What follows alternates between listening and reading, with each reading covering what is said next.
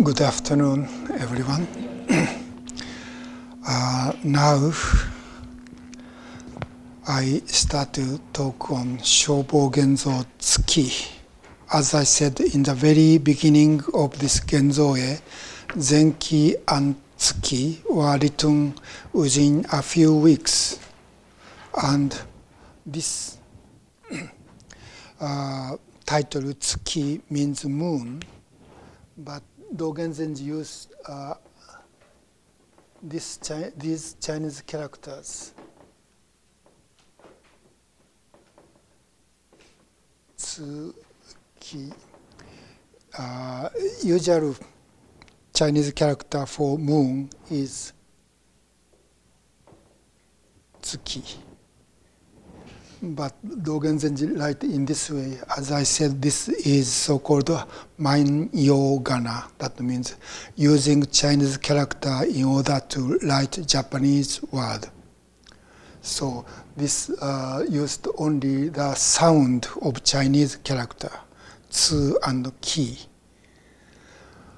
Uh, but uh, is uh, not only uh, the moon, this tsu and ki uh, has meaning.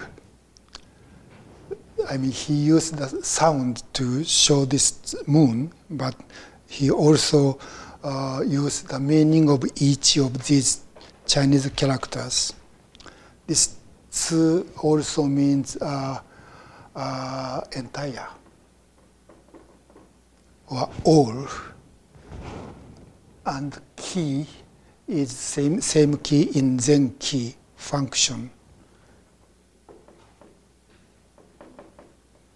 So tsuki is the moon, and also tsuki is entire function, or total function. So, using the image of moon, he ex, not explain, but he express this total, total function.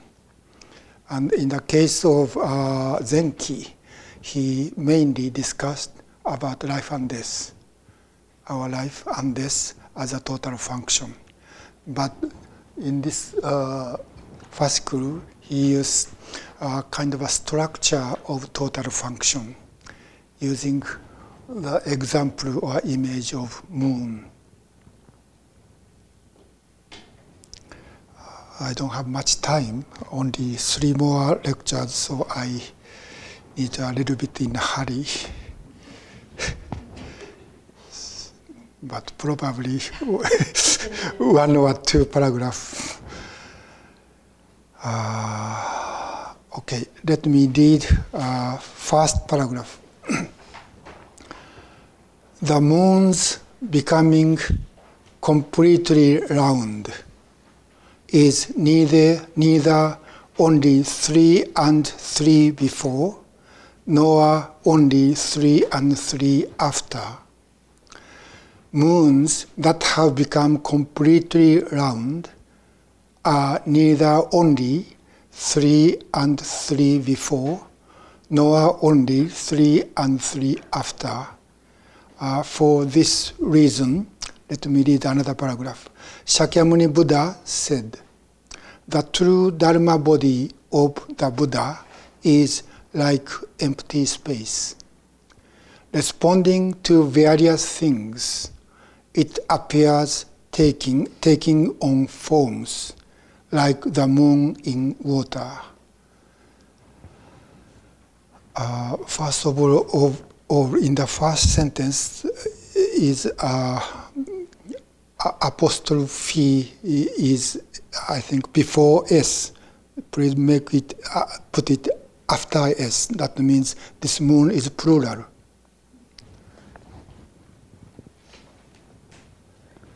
So it should be moons. The expression Dogen use it show gets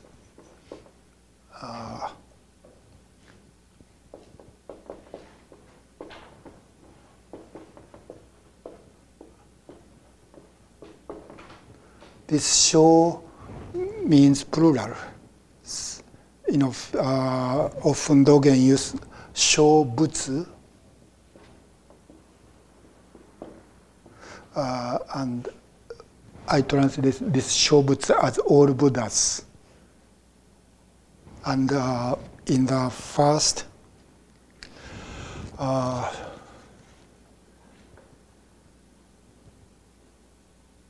uh, I forget. Okay. Anyway, this is plural. So moon is plural. This is a kind of a strange thing, because moon is only one in the sky, but he uses gets as plural. And probably first of all, I have to talk about this. And uh,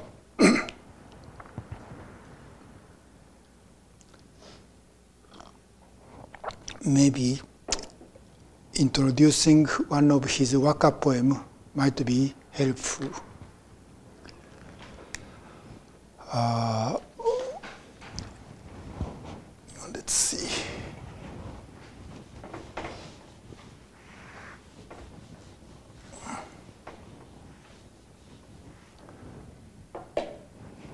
There is a waka poem written by Dogen, and the title of this waka is Mujo.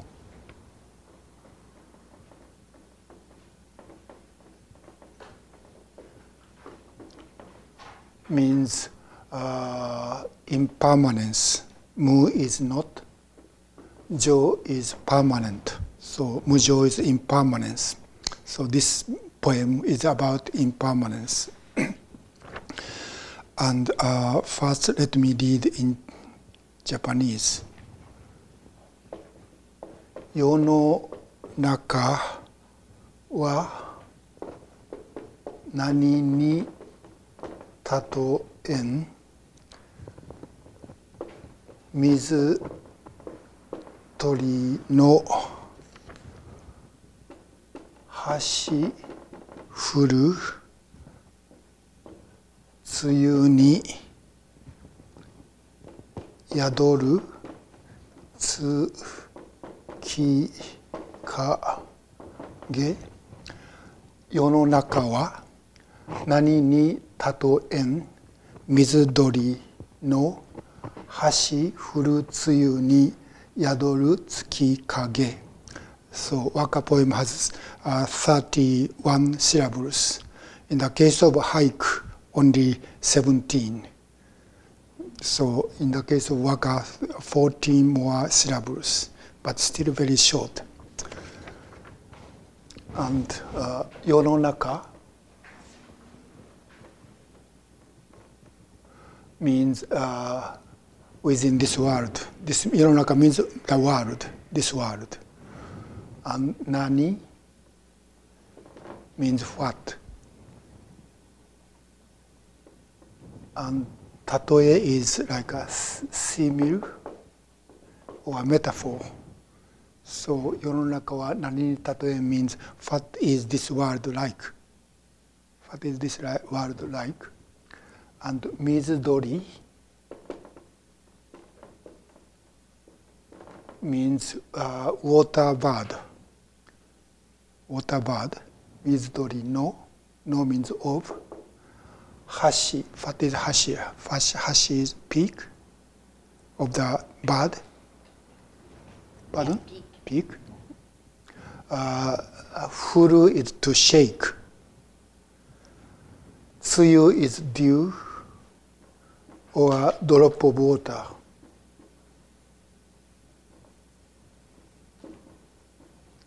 Ni yadoru is to stay or dwell or abide. Yadoru. Tsukikage. Tsukikage means moonlight. Moonlight. So, uh, what is this world is like?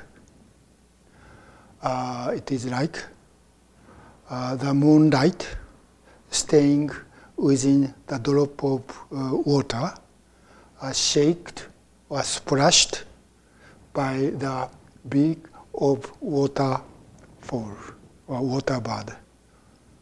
uh, there is a translation by uh, Steven Heine in the uh, book of uh, Zen Poetry of Dogen. Uh, his translation of this poem is uh, To what shall I liken the world? Moonlight reflected in dewdrops shaken from a crane's bill. Crane's bill?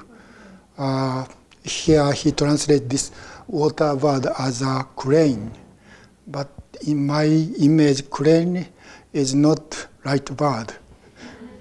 This uh, is any any water bird, and this in my image, this is you know much smaller water bird, waterfall, jump, dive into the water, and come up, and shake the you know beak, then splash the drops of waters, and it go back to the water, uh, go back to the water, of course.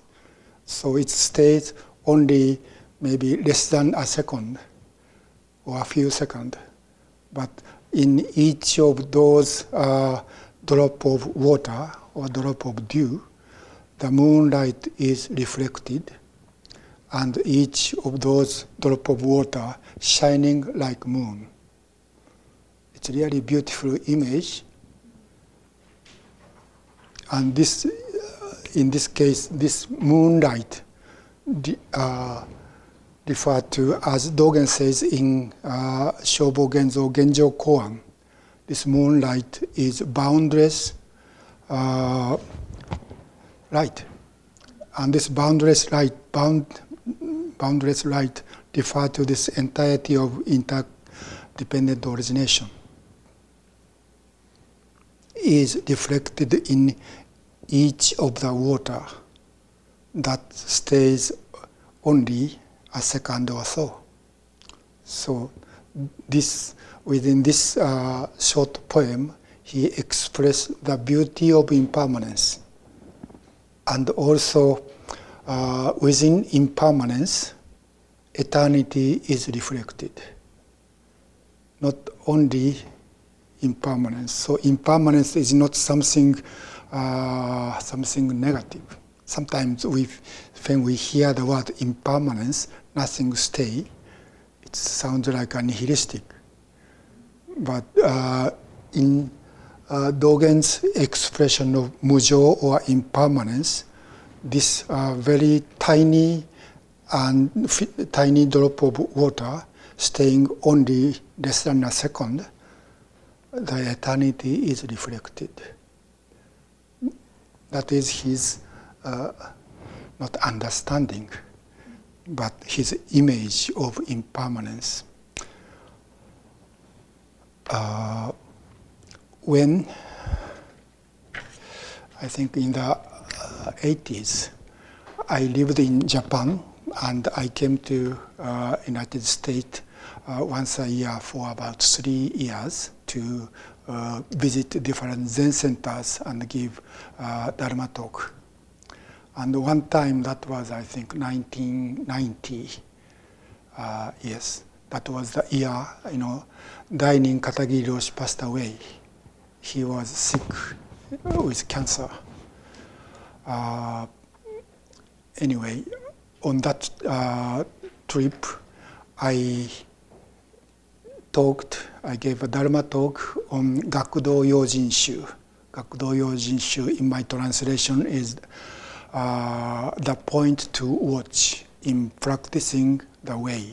This is a, a collection of 10 short essays about what uh, monks who practice with Dogen should keep in mind. And the first section of this uh, Yojinshu uh, out of 10 is about arousing bodhicitta or body mind so Dogen said, it's the most important thing is to arouse bodhicitta, awakening mind.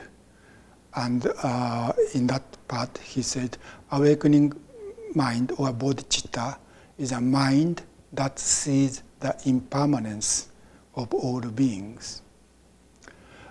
So uh, during that trip, I basically talk about impermanence.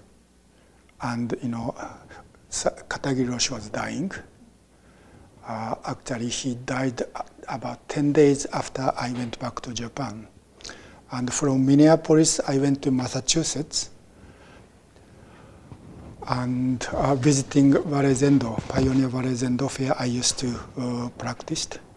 Uh, near there, uh, one of Katagiri Roshi's uh, students, uh, who was a Japanese American from Hawaii, had also a cancer.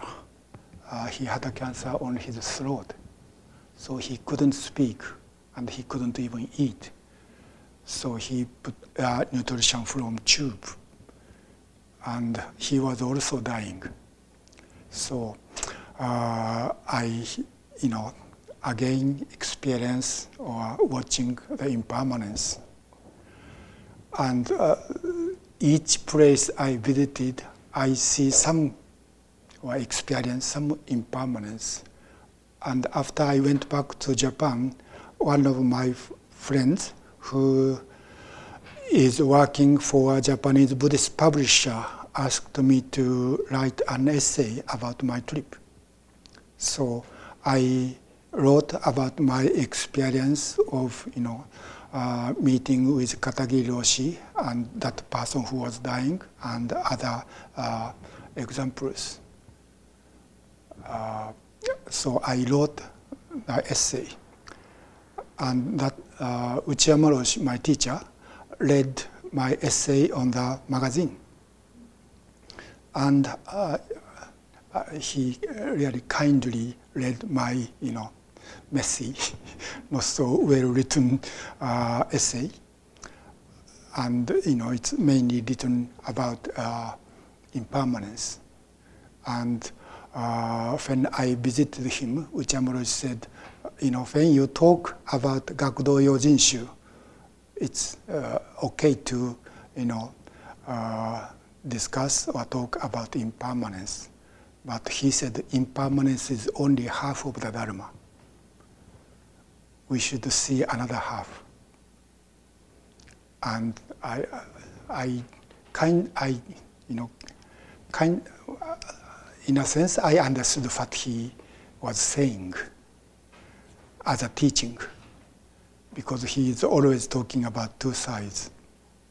Not only Uchiyama but Dogen also. And uh, I think that was 90. Uh, I think several years later, he, around when he was 70 years old, he was very sick you know, he was a physically very weak person. He had TB uh, since uh, his early 20s. Uh, so he lived with tuberculosis for more than 50 years. So he's a very weak person. That's why he had to retire from Antaiji when he was 63. He was very young. But uh, he, when he, he, became the abbot of Antaiji, that was right after his teacher Sawaki uh, died, he declared that he would be uh, the abbot of Antaiji only for 10 years because, he, because of his physical condition. Anyway, uh, around 70s, he was very sick, and we expected he was dying and I think he was he himself also th- think he was dying. During uh, at that time, he wrote a collection of poems. He called uh, Dharma poems about life and death. And uh, when uh, he was invited to uh, have some uh, talk at a TV program he introduced those uh, Dharma poems about life and death. And he printed that collection of poems Uh, and on that on the TV, he said if uh, people want to receive uh, the collection of poems, he would uh, send mail uh, to those people who wish. Anyway, it said, uh, I don't know, more than thousand people asked him to receive the poem. Anyway, the poem is so about life and death. And this time, this year, uh, at Sanshinji, in my temple, we had a celebration for 10th anniversary of Sanshin Zen community. No, uh, Sanshinji, the temple. Anyway, on as a commemorative thing, uh, I, uh, not I, but we printed that collection of Dharma poems about life and death. Uh, and in that uh, collection of poems, he wrote about his understanding of life and death. And one of the poems he wrote is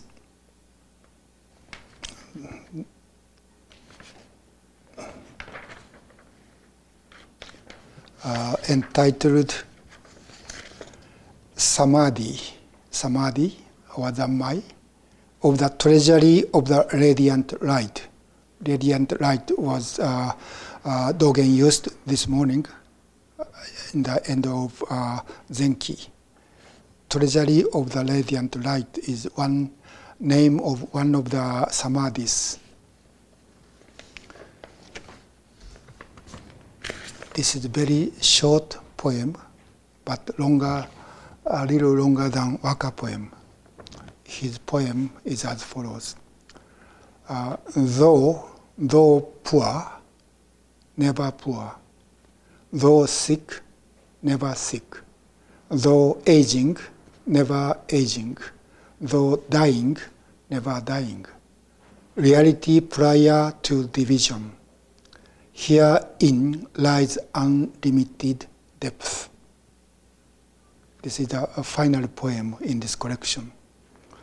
Uh, first lines, though poor, never poor. He was poor. You know, he lived for 86 years. But out of 86 years of his life, he said only six months he had a regular job and, and regular income. You know, he went to uh, university to study a Western philosophy. After he finished a master course, uh, he became a teacher at a Catholic seminary. Uh, and he taught uh, philosophy and mathematics uh, to the students. And also, he wanted to study uh, Catholic theology because he thought in order to deeply understand Western philosophy, he needs to understand Catholic theology. And he also had a little expectation that he could become a Catholic. little, but after six months, he gave it up, that idea. he said, I couldn't be Catholic because of the, the, their in institutionalism. so he left, he quit that job after six months. And he said that was only time he had regular income. Rest of his life, after that, he became a Buddhist monk. He was ordained by Sawaki Kodo Roshi, and he practiced uh, and, and teach uh, rest of his life. So that was only time he had a regular job and regular income after he became a monk, he supported his life with begging. Begging is takuhatsu. So he was really poor, literally poor. Uh, he wrote many books, but when he wrote, his books were published, he instead of receiving money, he received the books and gave those copies of books to his uh, students. So he didn't make money actually. Anyway, that was his life. So he was really poor. But he said he was never poor. actually his, his life was very rich.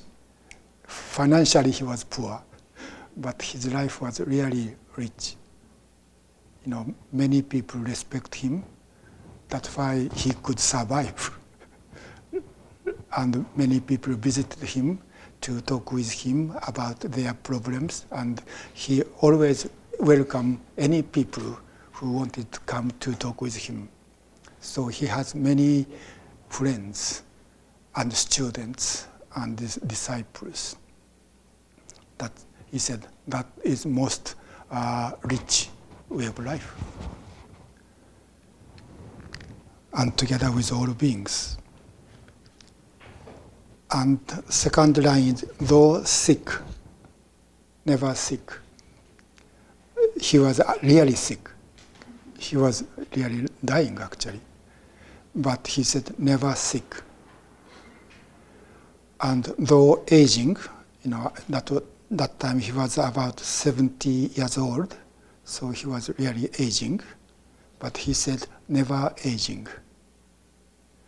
And though dying, you know, everyone, including himself, thought he was dying, but he said never dying. These, uh, you know, first half of each line and the second half of each line uh, refer to uh, you know each and every being's uh, actual concrete way of beings uh, being born, living, and dying as individual. But uh, you know, as the Heart Sutra said, no arising, no perishing. That that means even when we are born, nothing is born even when we are dying, nothing is dying because there's no self. Nothing added to this world and nothing is taken from this world. In that case, in, you know, there is no poverty, no sickness, no aging, and no dying. So he expressed his life, uh, it's really impermanence but within this impermanence, uh, not permanence, but eternity is reflected. And you know this combination of impermanence and eternity, or eternity uh, reflected within impermanence. That is the image of this, you know, uh, reflection of moonlight on each and every tiny drop of dew or drop of water. So, uh, you know, not only Dogen, but also in Japanese uh, literature, like a haiku or waka poems, this uh, eternity reflected within impermanence is really important uh, or common uh, motif. We like not like, but for example, we like cherry blossoms. Mm-hmm. And cherry blossom is a symbol of impermanence. It's, uh, you know, bloom and stay on less than a week. It's really beautiful, but within less than a week, it fall down. So when we see uh, the you know cherry blossom blooms and fall down, we see impermanence. But that is most beautiful thing. And also another example is uh, Skado, Skado, the noisy insect in the summer, Skada. Uh, Skada lives only less than a week. No, semi. Oh, semi semi. mosquito is the same. it's, mosquito life is not so long, yeah. Or fireflies. Fireflies live very short, and yet it's, you know, uh, glow, glow, glow the beautiful light. Those are very important motif of Japanese poetry all uh, about uh, eternity within impermanence. Anyway, that is basic uh, point of what Dogen is talking about within uh, this uh, Shobogenzo Tsuki. It's, it's really impermanent, and yet this uh, small impermanent uh, beings, uh, boundless moonlight is uh, reflected. And this is, you know, before I talked about, you know, Buddha's Dharma body.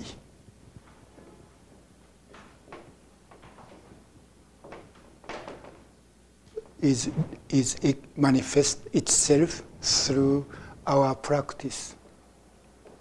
Our practice is only one moment, moment by moment thing, and our life of uh, practice is also not s- s- too long, but still, you know, boundless and limitless, uh, formless, uh, eternal Dharma body is manifest itself within our practice.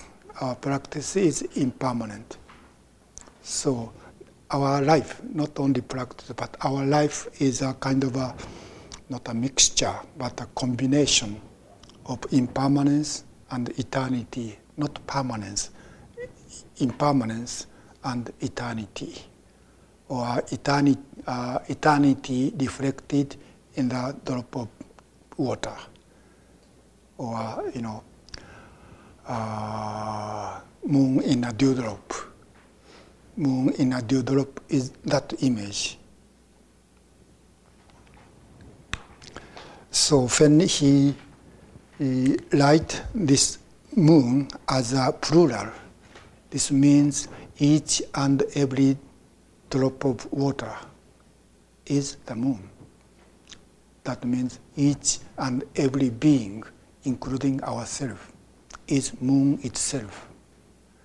That means, you know, Dharma body and our permanent life are, interconnect, are interconnected and also interpenetrate each other. So our life is from one side impermanent, so very short, and uh, we may die anytime. And yet within this short life, impermanent life, you know, eternity, bound, boundless moonlight is reflected. That is basically what he's uh, saying in this writing.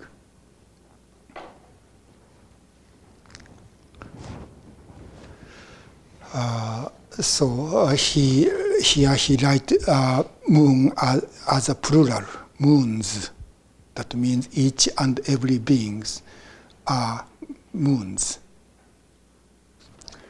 Uh, becoming completely round. Completely round is enjo.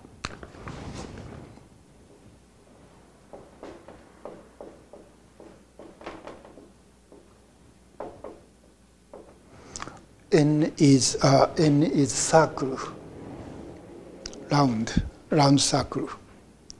And Jo means to become. And uh, this En also can mean complete or completely because of the image of full moon. Nothing is lacking. So enjo, when we uh, use this word as a verb, enjo through in Japanese, that means it's become completed, perfectly uh, completed. So here Dogen said the moons becoming completely round is neither only three and three before, nor only three and three after.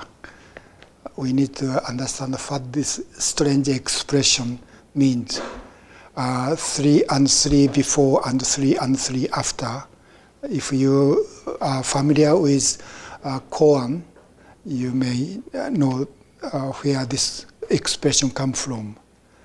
Uh, this is come from one of the koan uh, case 35 of uh, Hekiganrok or Blue Cliff record. This is a, a, a conversation between Manjushri and one of Chinese Zen master Mujak.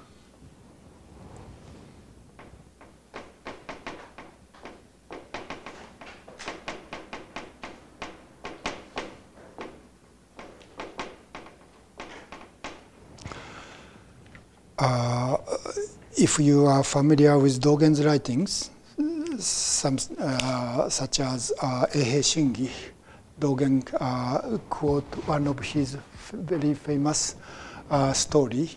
You know, when he was Tenzo, he was cooking rice gruel by himself, of course. Then above the pot, Manjushri appeared, and he hit the Manjushri, and Manjushri disappeared. Uh, this was quote in the Chiji Shingi. Anyway, this means uh, that that uh, story happened uh, with the same place with this uh, story goes on. That means Mount Wutai or God, Godai-san.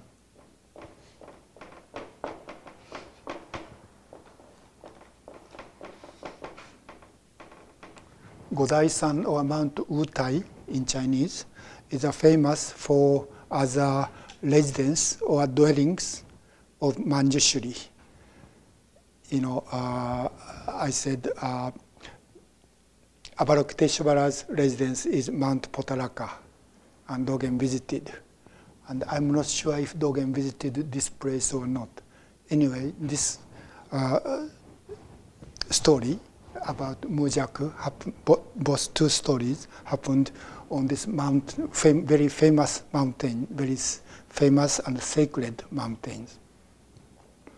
And this one about cooking, uh, you know, uh, Manjushri is a bodhisattva of wisdom, and Manjushri is uh, enshrined in the monk's hall. And in the monk's hall, people practice zazen. But when in the kitchen, uh, when he, I think when he was cooking, Manjushri appeared, means he was thinking about zazen. You know, we often do such a thing. When we sit in the zendo, we think working in the kitchen might be better, especially when we are sleepy.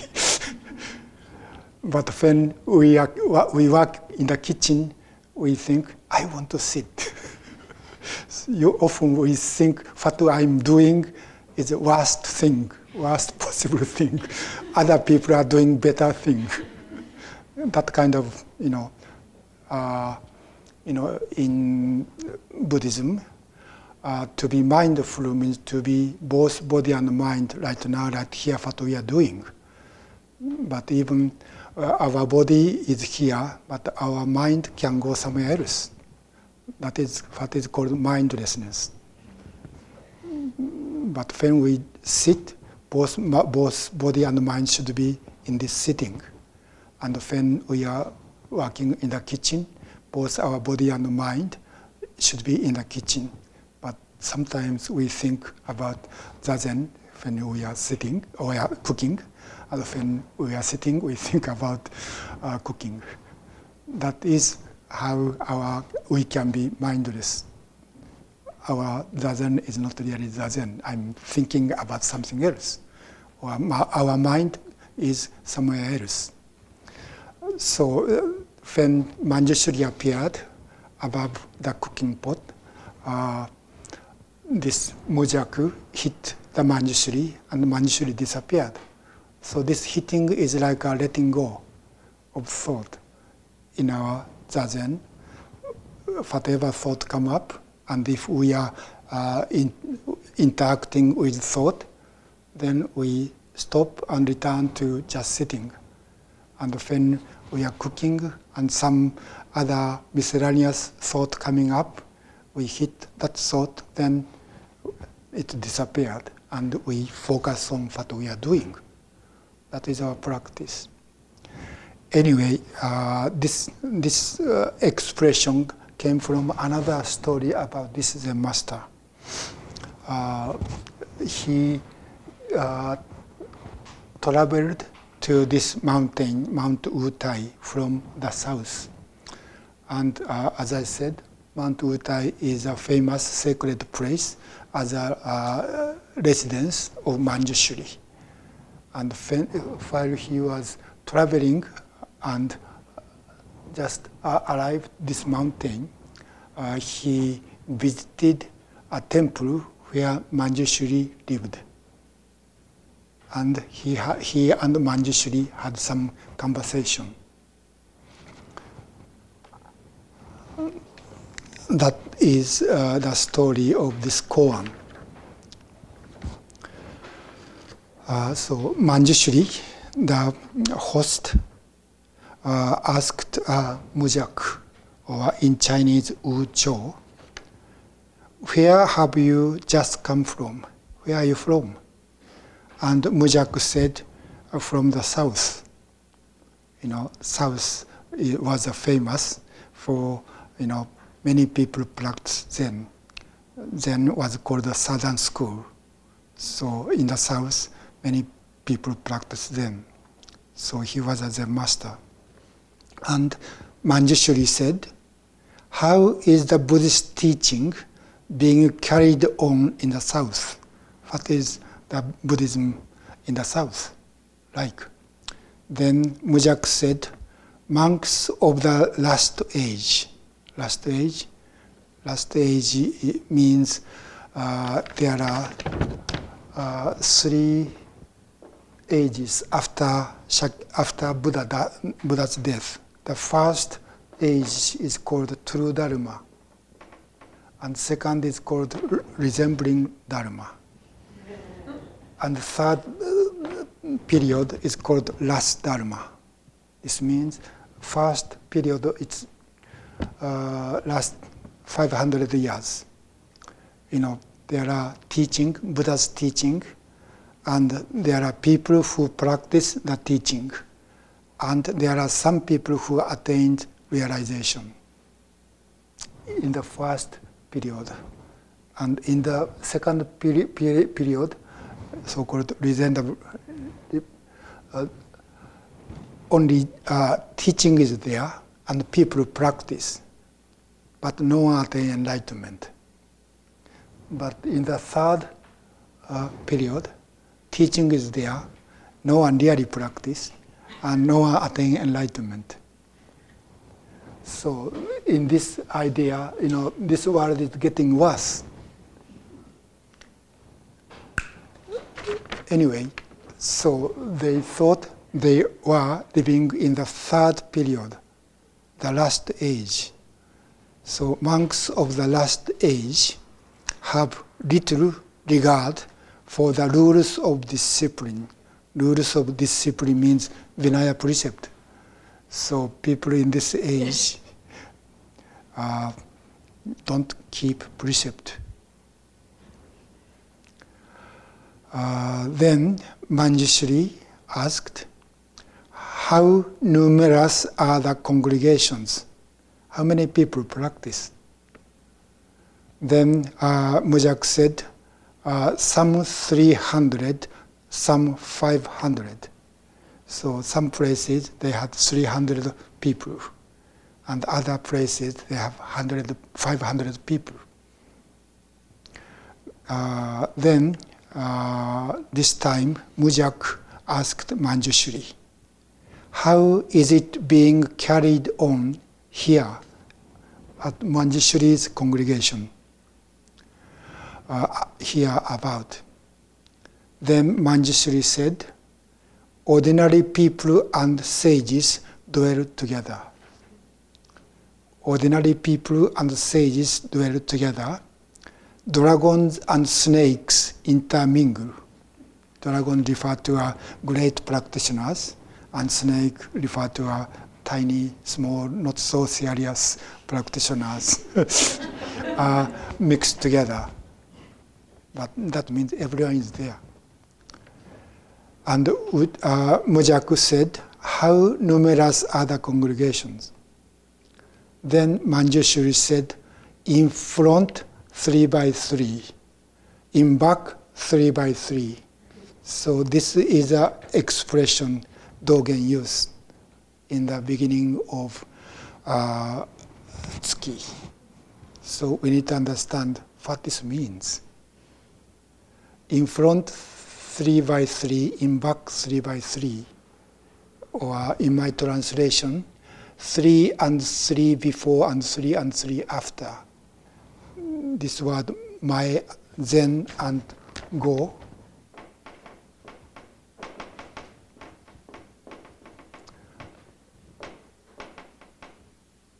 Can both mean in terms of time, before and after, or in front or back, backward.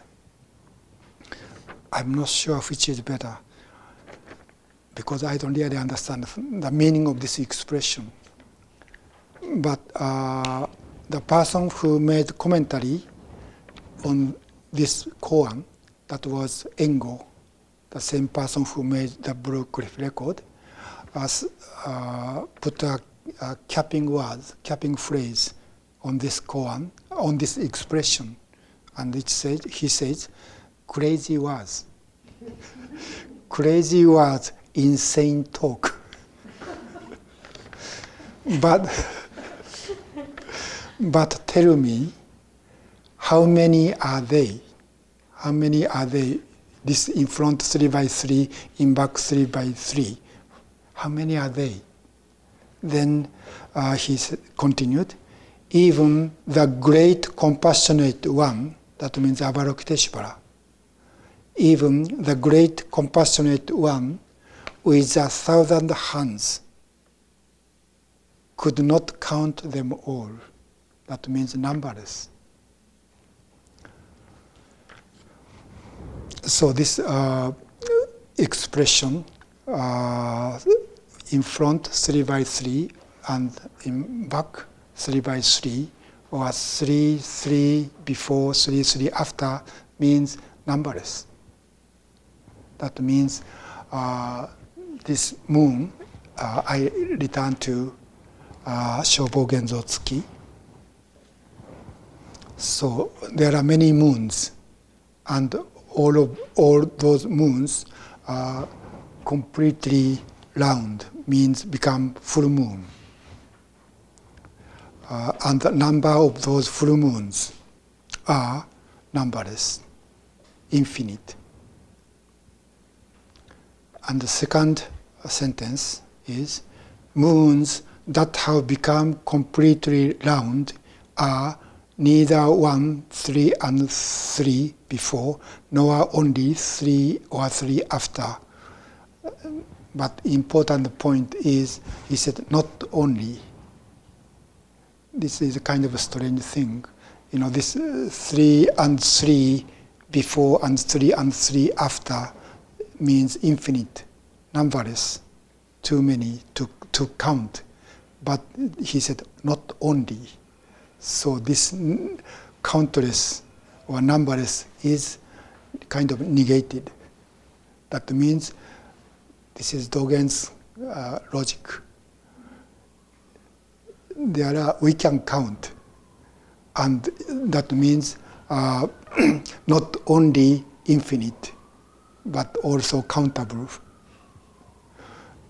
Kind of a complicated logic.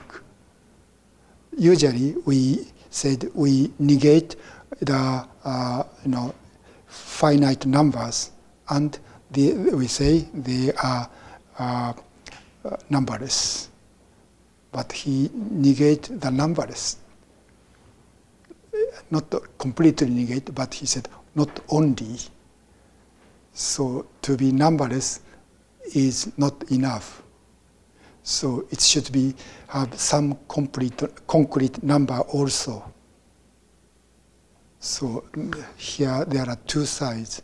That means numberless, infinite uh, beings and also uh, each and every beings as a person or uh, individual.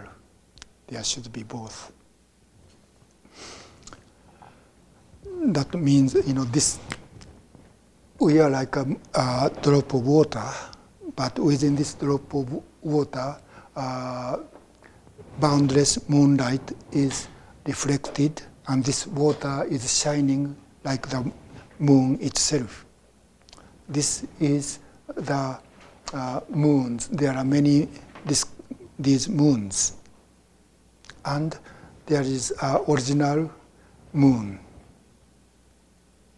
and there are numberless, and yet we also see, check, inquire each one of them as individual. It's not, it's not simply think everything is reflection of the moon. That is one reality. But we have to make sure whether each one of us is uh, actualizing this way of life. That is a combination of impermanence and eternity. Do we see both sides and actualize and manifest this reality which has both sides? Uh, though poor, never poor. Though sick, never sick. Though uh, aging, never aging. Though dying, never dying. You know, this is a drop of water and uh, shining like the moon itself. Anyway, that is the point of this writing. And he quote uh, one of the sayings from uh, Mahayana Sutra. The name of the sutra is Konko Myo Kyo. Kon Ko Myo Konko Myo Kyo.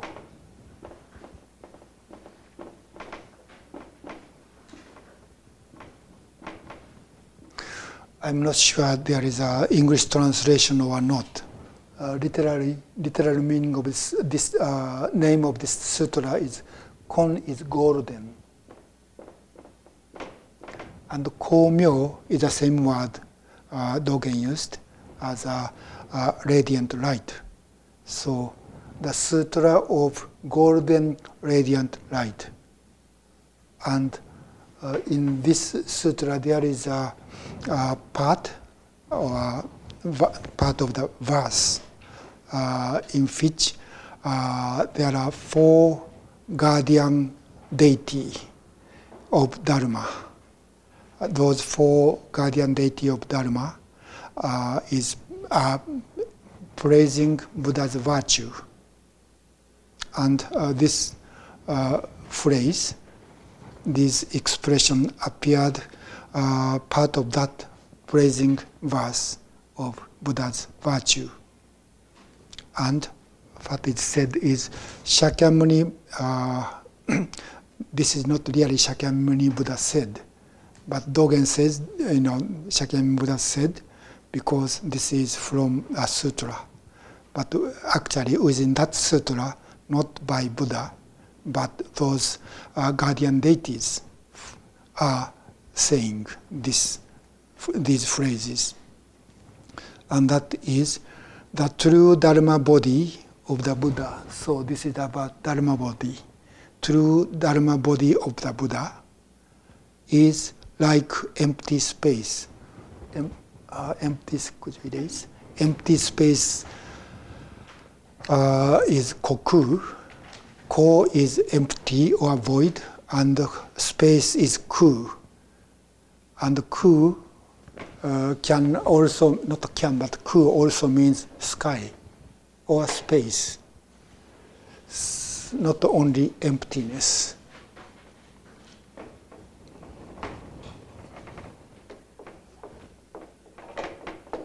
koku.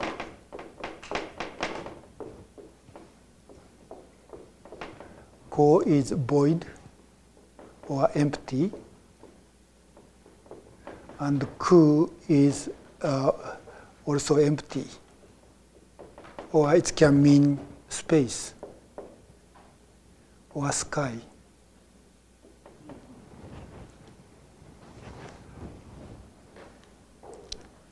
I translate as empty sky. Eh, I mean empty space. That means the true Dharma body of Buddha has no form and it's pervading everywhere. This empty, empty space uh, can have, not can, but have two meanings, two different kind of empty space, I think. One is, uh,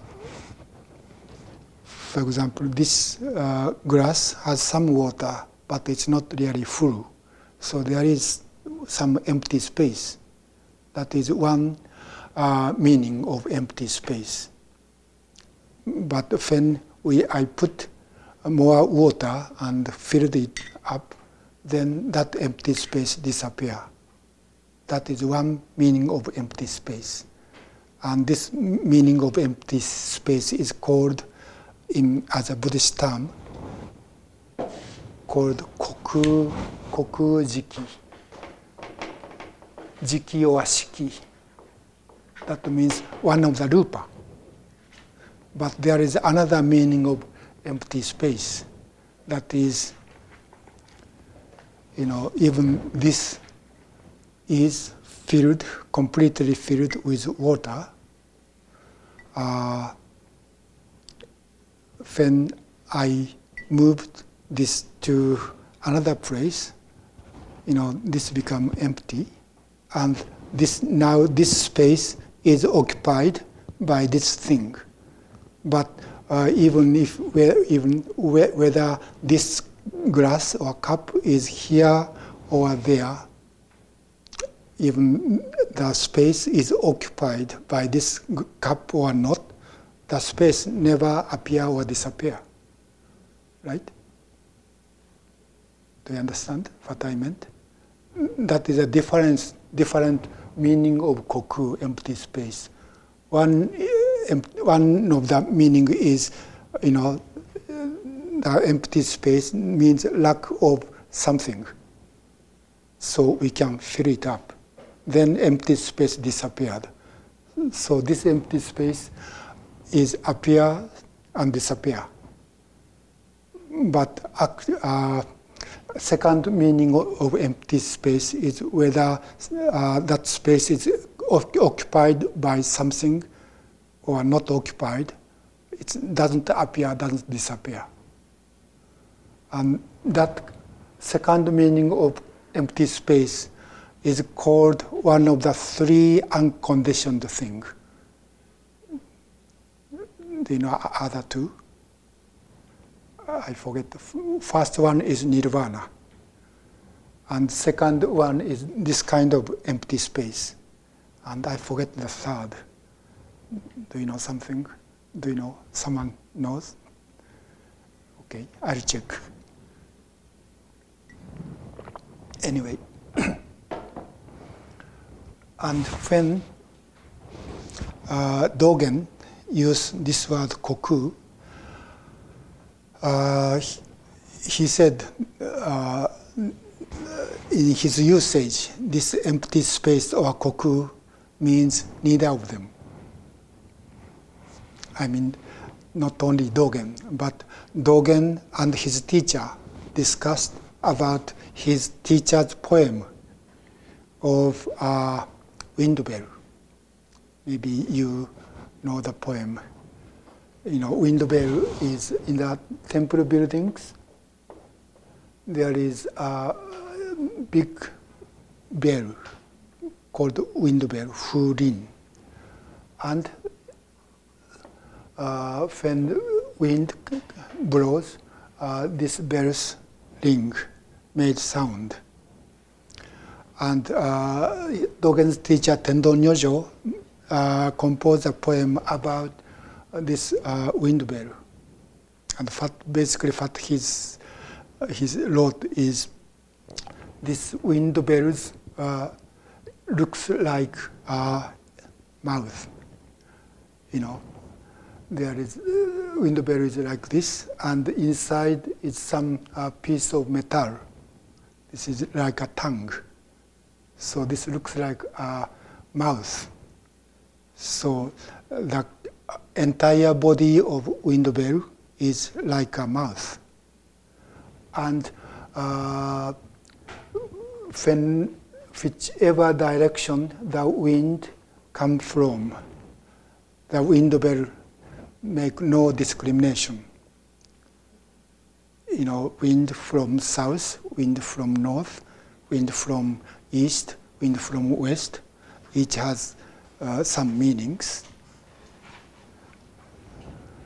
But wind bell doesn't uh, make any discrimination, but uh, together with those uh, wind from everywhere, anywhere, wind bell simply express uh, emptiness. Emptiness or dharma. So it said uh, this wind bell looks, looks like a mouth and hanging in the koku, in the empty space. And together with uh, any wind come from all directions uh, equally discuss the prajna paramita. This uh, poem uh, was uh, quoted in Shobo Genzo Makahanya Haramitsu, that is Dogen's comment on the Heart Sutra. Anyway, when Dogen discussed about this poem with his uh, Nyojo, with his teacher Nyojo, about, and they talked about what this koku means. And uh, Dogen asked, is this koku the first, first, the koku in the first meaning, that is koku jiki, that is uh, lack of something. And Nyojo said no. And he said, this koku refer to prajna. It's not a space. So it's not simply unconditioned, but it's uh, wisdom or prajna. And uh, another famous story about koku or empty space is uh, a conversation between two Chinese masters. Uh, both are disciples of Baso or Mazu. One person, his name was Sekkyo, and another person was Seido Chido, Chizo. Uh, Sekkyo was uh, famous because uh, before he became a monk, he was a hunter. So even after he became a monk, he was always carrying the bow and arrow. Anyway, uh, Sekkyo asked uh, his Dharma brother, Do you know how to grasp the empty space? And the Seido Chido uh, do some kind of a gesture to grasp the air with his hands. Then Sekkyo said, You don't know how to grasp the empty space or koku. Then this person asked, How do you grasp the empty space? Then Sekkyo grabbed this person's nose and said, This is how to you know, grab or grasp empty space. That means empty space as wisdom or prajna does not mean something uh, conditioned or something unconditioned, but uh, the reality of this being, of no self and impermanence. So, koku as a prajna is manifested within this being. So, uh, in this in this uh, quote from the sutra, it said this koku is Buddha's dharma body. So it's boundless and formless and uh, permeate everywhere but that uh, you know that uh, empty space should be this one the way we are. So, in order to study and understand what is an empty space and what is Buddha's true Dharma body, we have to study this being. But in this sutra, it doesn't say that is Zen teaching. In this sutra, it said the uh, Dharma body of Buddha is like an empty space, formless and boundless. Then, uh, this Buddha's uh, Dharma body responding to various things, each and every beings, responding each and every beings.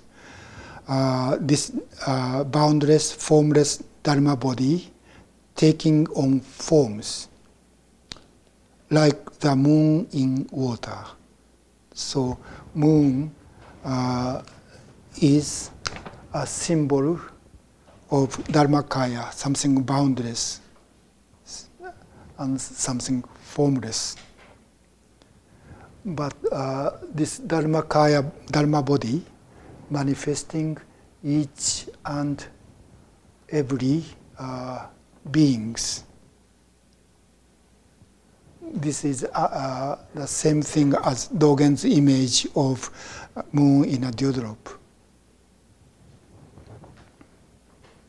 that is what uh, this uh, phrases, these phrases from Konko Myokyo is saying.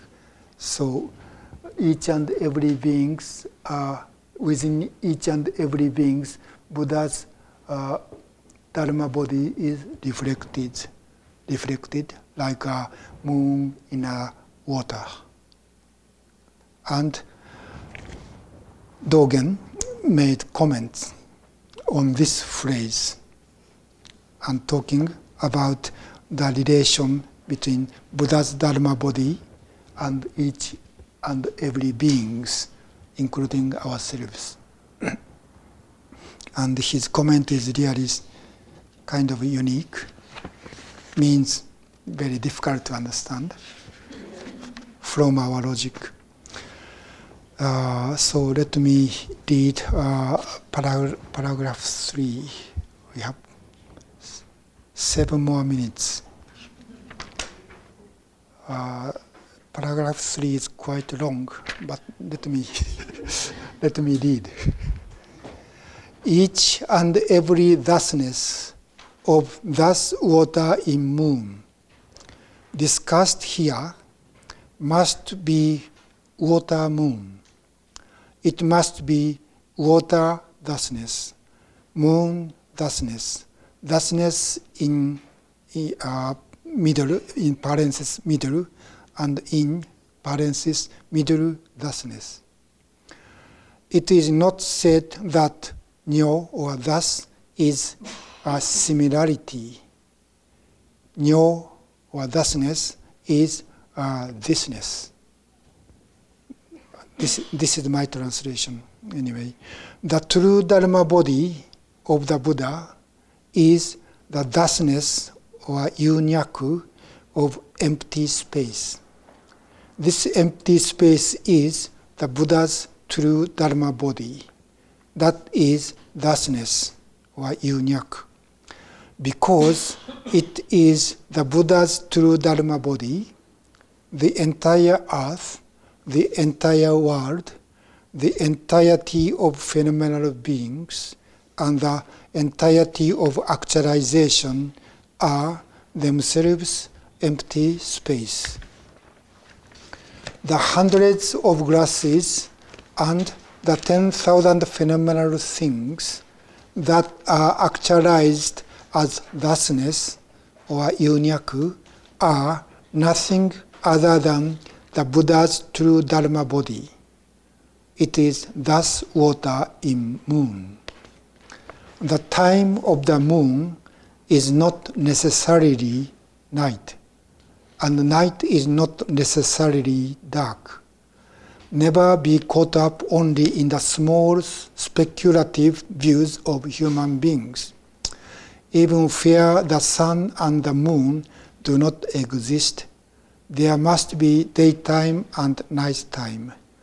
The sun and the moon are not existing for the sake of daytime and nighttime.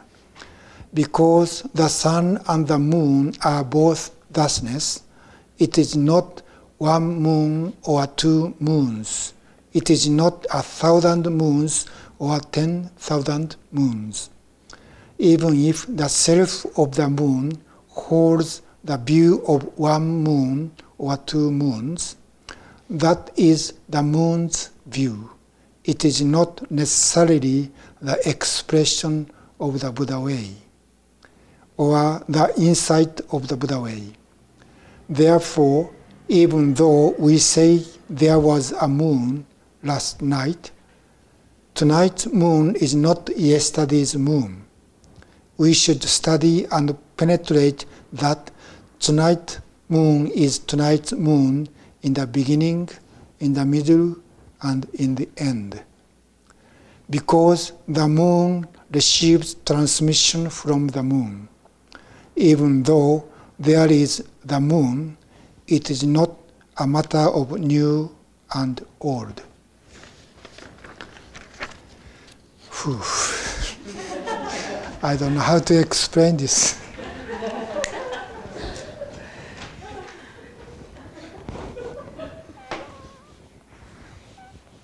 Uh, the first few sentences is about this expression uh, nyo, sui, chu, getsu.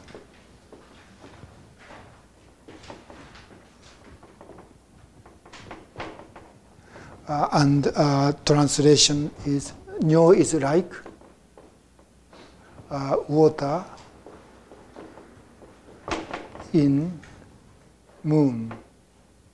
So in English translation, this is the Buddha's Dharma body or empty, that is like the empty space is uh, manifest as a, uh, each and every beings with form, such as uh, like moon in the water.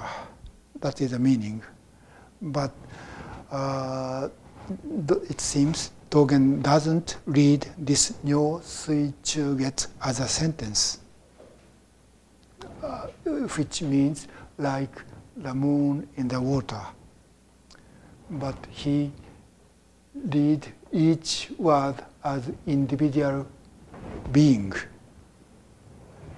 That means in this case, this does not simply like, but this word nyo uh, can be a translation of Sanskrit word tata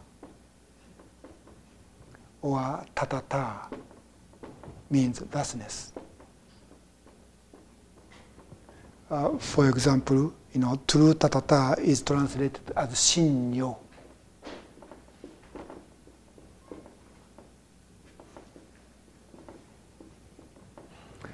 Or in the Lotus Sutra, uh, when it talks about the true reality of all beings, or Shoho Jisso, uh, it says about ten suchness.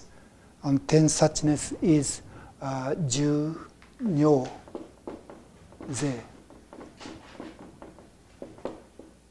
Ju, Nyo, Ze. And Nyo is like, and Ze is this.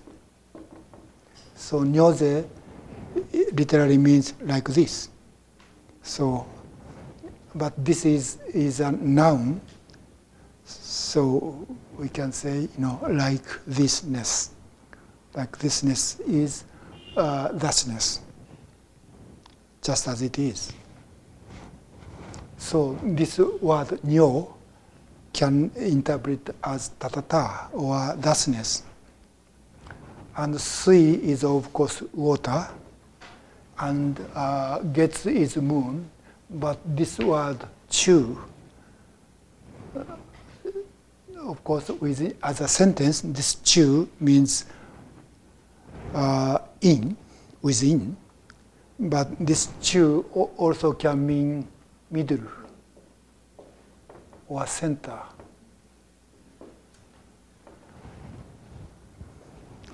That is how he reads this Chinese sentence. You know, I probably Chinese people cannot read in such a way because this is uh, it's not uh, it's difficult to separate like a like a some English English expression cannot be separated like a, uh, for example some idioms like uh, what is I'm going to do something.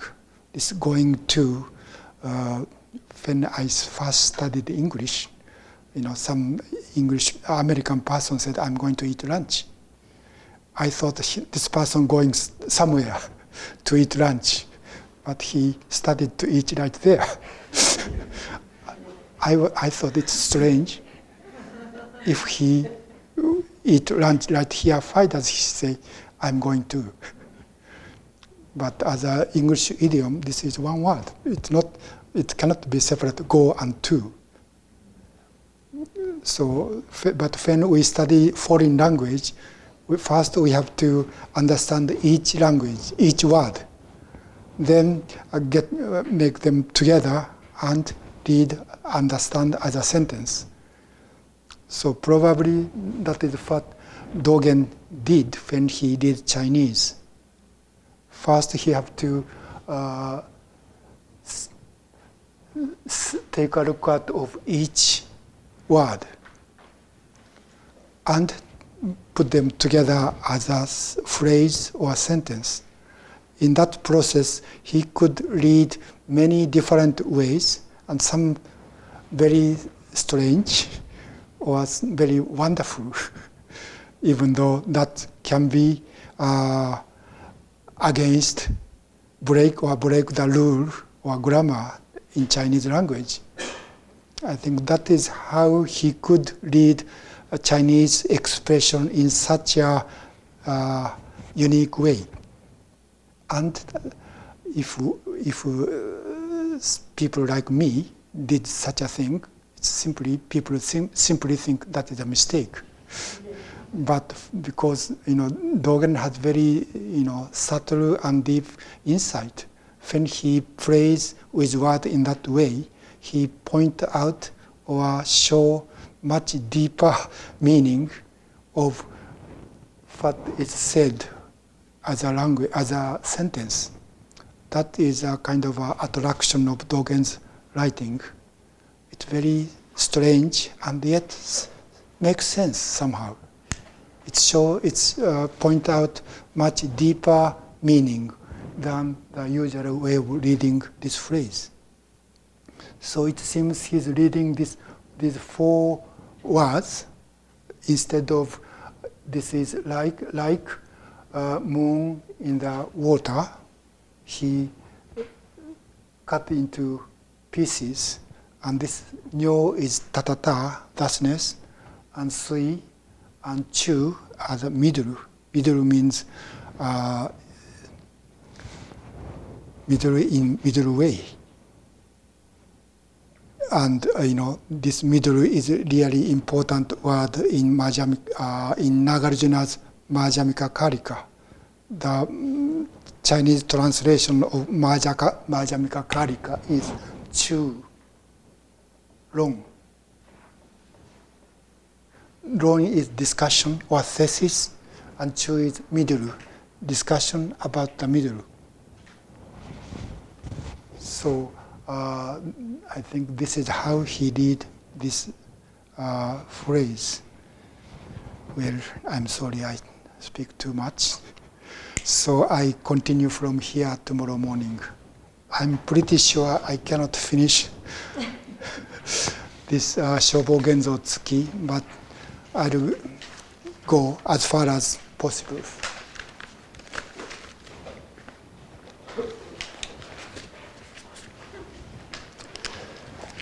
If you have a question, please give me tomorrow morning. Thank you for listening to this podcast offered by the Brooklyn Zen Center. Our programs are given free of charge and made possible by the donations we receive. For more information on supporting Brooklyn Zen Center, please visit the giving section of brooklynzen.org.